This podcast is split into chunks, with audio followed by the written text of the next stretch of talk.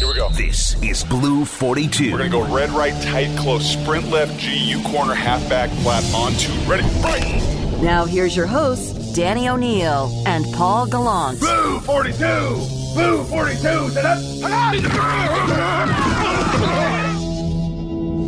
Michael Bumpus, preseason game number two is upon us, and hopefully we will actually see the offense in action. Yes, it is upon us. I don't know how much of the offense we will see. We will see a offense, but I'm not sure if we'll see too much of the starters.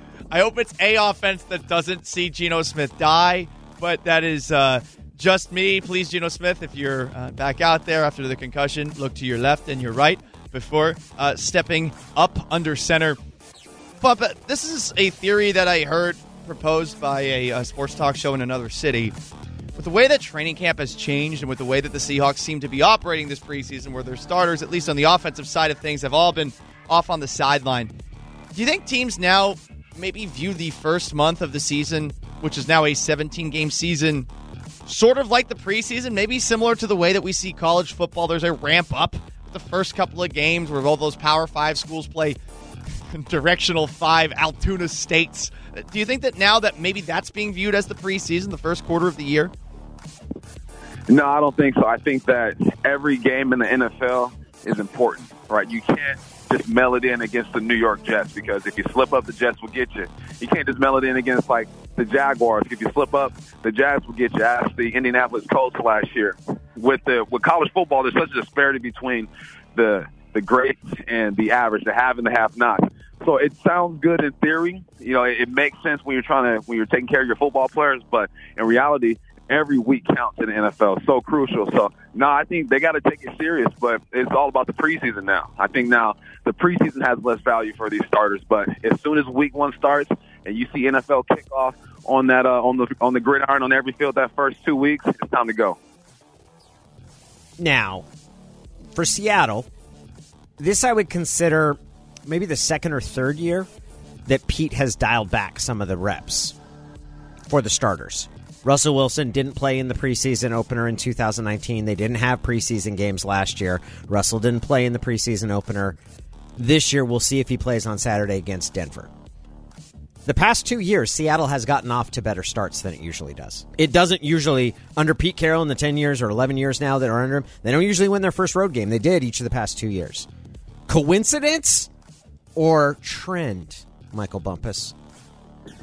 I think it's a trend. I think Pete Carroll has been able to come up with a travel formula, a mentality that these guys kind of just buy into. When I was with the Hawks, we flew to New York, and it was almost like we all knew it was over. It was something about that trip, something about uh, the feeling. It just didn't feel right. But with these Seahawks, the Pete Carroll Seahawks, as of late, like you mentioned, um, they're confident. And I don't know if it's a message that Pete Carroll is sending to these guys. I don't know if it's the way they're preparing. He's leaving early on some trip, something in the itinerary. I think it's a trend. I think that's who they are. So we should expect these guys to come out and be ready to go week one against the Colts. Question two Special teams for sociopaths? Bump, I want you to listen to this quote. It's from Ryan Neal, who's a very fun interview, Seattle's backup safety, talking about the kind of mentality that his teammates who are good on special teams exhibit. I'm standing next to Cody Barton, who's off in the head. Nick Bellore is off in the head. Um, I mean, every great special teams person is off in the head because I mean, it's the only part of the game for real, for real, where you have the least amount of assignments and it's okay, go run and hit the first thing you see moving. So literally, you have to kind of be jacked up on special teams. I mean, that's just the way it is. You know, it's you get one shot. You know what I mean? Like kickoff punt, you get one shot to even make a tackle. So it's like all 11 of those dudes are going nuts. Like it's like okay, I'm going to be the first one down there. I got to be the first one down there. I got to make the tackle. So you're just going to see a bunch of dudes just hair on fire, looking to run through anything. So yeah, you kind of got to be a little crazy to be on special teams. Is he accurate? That's as real as it gets, Danny. you gotta have some screws loose down there. I mean, just think about it, especially on kickoff, right? Now, you talk about kickoff 10, 15 years ago when I was playing, it was even worse. Your assignment is to run down and just blow stuff up. You got to run full speed and collide with another human being. Unless you are catching the football and you are a returner, you're making moves. you got to lay it on the line. Listen to the names that he mentioned out there. Cody Barton. You look in Cody Barton's eyes, and you know he's down for whatever. Bellore, do plays fullback, a dying position. You know he's got to go down and bang. If you are going to be a tackler on special teams, you got to have a couple screws loose. And that's why you see number 30s, 40s, and 50s that dominate that side of the ball. That means you had a couple of screws loose then, Mr. Returner. You know, in a way, I wasn't hitting nobody, but I was down there catching the football right in the middle of a stampede.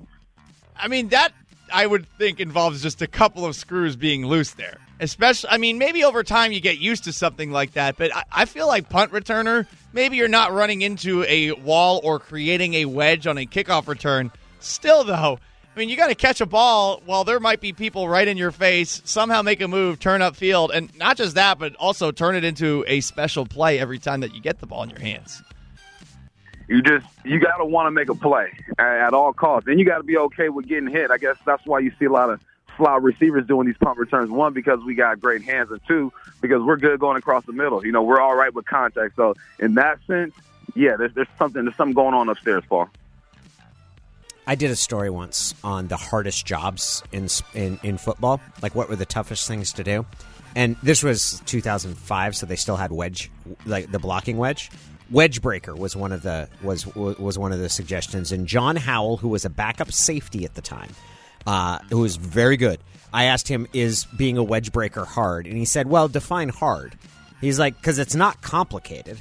He's like, you you could get a monkey to do that job. The only question is whether he follows through on the moment of impact or not. And I was like, that is a that is a great like it's not a an intellectually challenging task. It's just how little regard do you have for your own body. Exactly. There's no special scheme to it.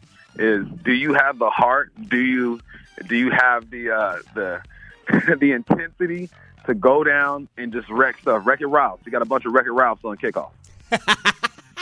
Wreck It Ralph. Watch that movie. I think I got to. Question number three.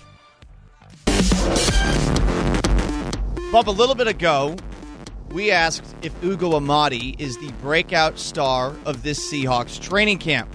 We know you've liked what you've seen out of Freddie Swain.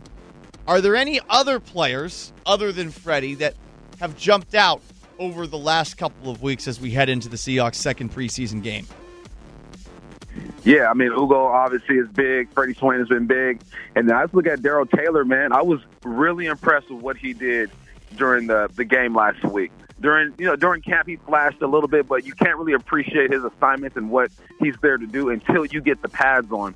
And once I saw him with the pads on, I was like, this young man can play. He can get off the football. He's good in space. I can only imagine what he's going to look like four, five, six weeks from now when he's really comfortable and understands his assignment. So the defensive side of the ball, I feel like, has been where a lot of these breakout guys are. Even like Ben Burr-Kirven and Cody Barton, guys that we're probably not going to see a lot during the during the regular season, but they've had opportunities to show. Look, if given an opportunity, I can be serviceable. But I'm looking at Darrell Taylor, man. I, I love what he brings to the team. He's fearless. He's young. He's explosive. Um, again, I'm excited to see how he develops over the past three, four weeks. Bump, what are you most looking forward to? What do you what do you expect? And I guess to say this, what do you expect to see from the Seahawks offense on Saturday? You know, I expect to see efficiency in the pass game. I think now they have some film. Now Shane Waldron has live film to critique and help these guys get better. It's hard when you're critiquing against your own team. You're not going 100%. Guys are letting you live. They're keeping you up. Now you have actual film, film where guys are trying to beat you, film where guys are trying to win. And now he it allows him to coach differently as well. So I expect his offense to be a bit more efficient. I don't know about throwing the ball down the field and all these all these explosive plays. We'll see who's available when it comes to personnel. But I think we're going to see an offense that understands what Shane Waldron wants, and they're at least going to be able to execute a bit better than they did in the first half last week. I'd like him to run the ball a little bit more. I mean, one of the more frustrating elements of that game was just how quick in and out the Seahawks were. I think they what, threw on their first ten plays or something like that. And with with with Geno Smith under center, I, I, I don't really know what you're building towards if you're throwing with Geno Smith. I, I would like to see some of these running backs get looks, and obviously there's a concern about injury, but specifically tomorrow night, I, I hope that we see a lot of Rashad Penny because Penny is someone that I, I feel like if he's going to be at his best this coming season, he's got to take a couple of those hits, I'd imagine, to feel confident that that knee is still going to be stable underneath him. Otherwise, you could end up seeing him being a little bit tentative when he goes back in there.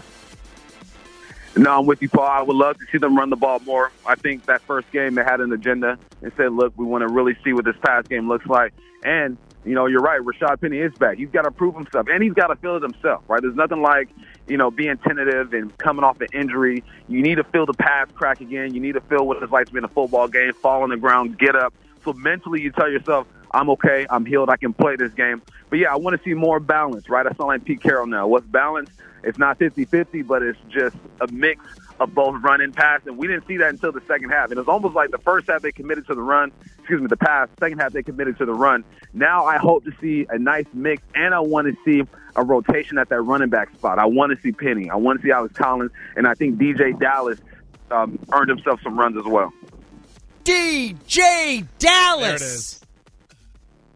There it is. Bump, we always appreciate your time.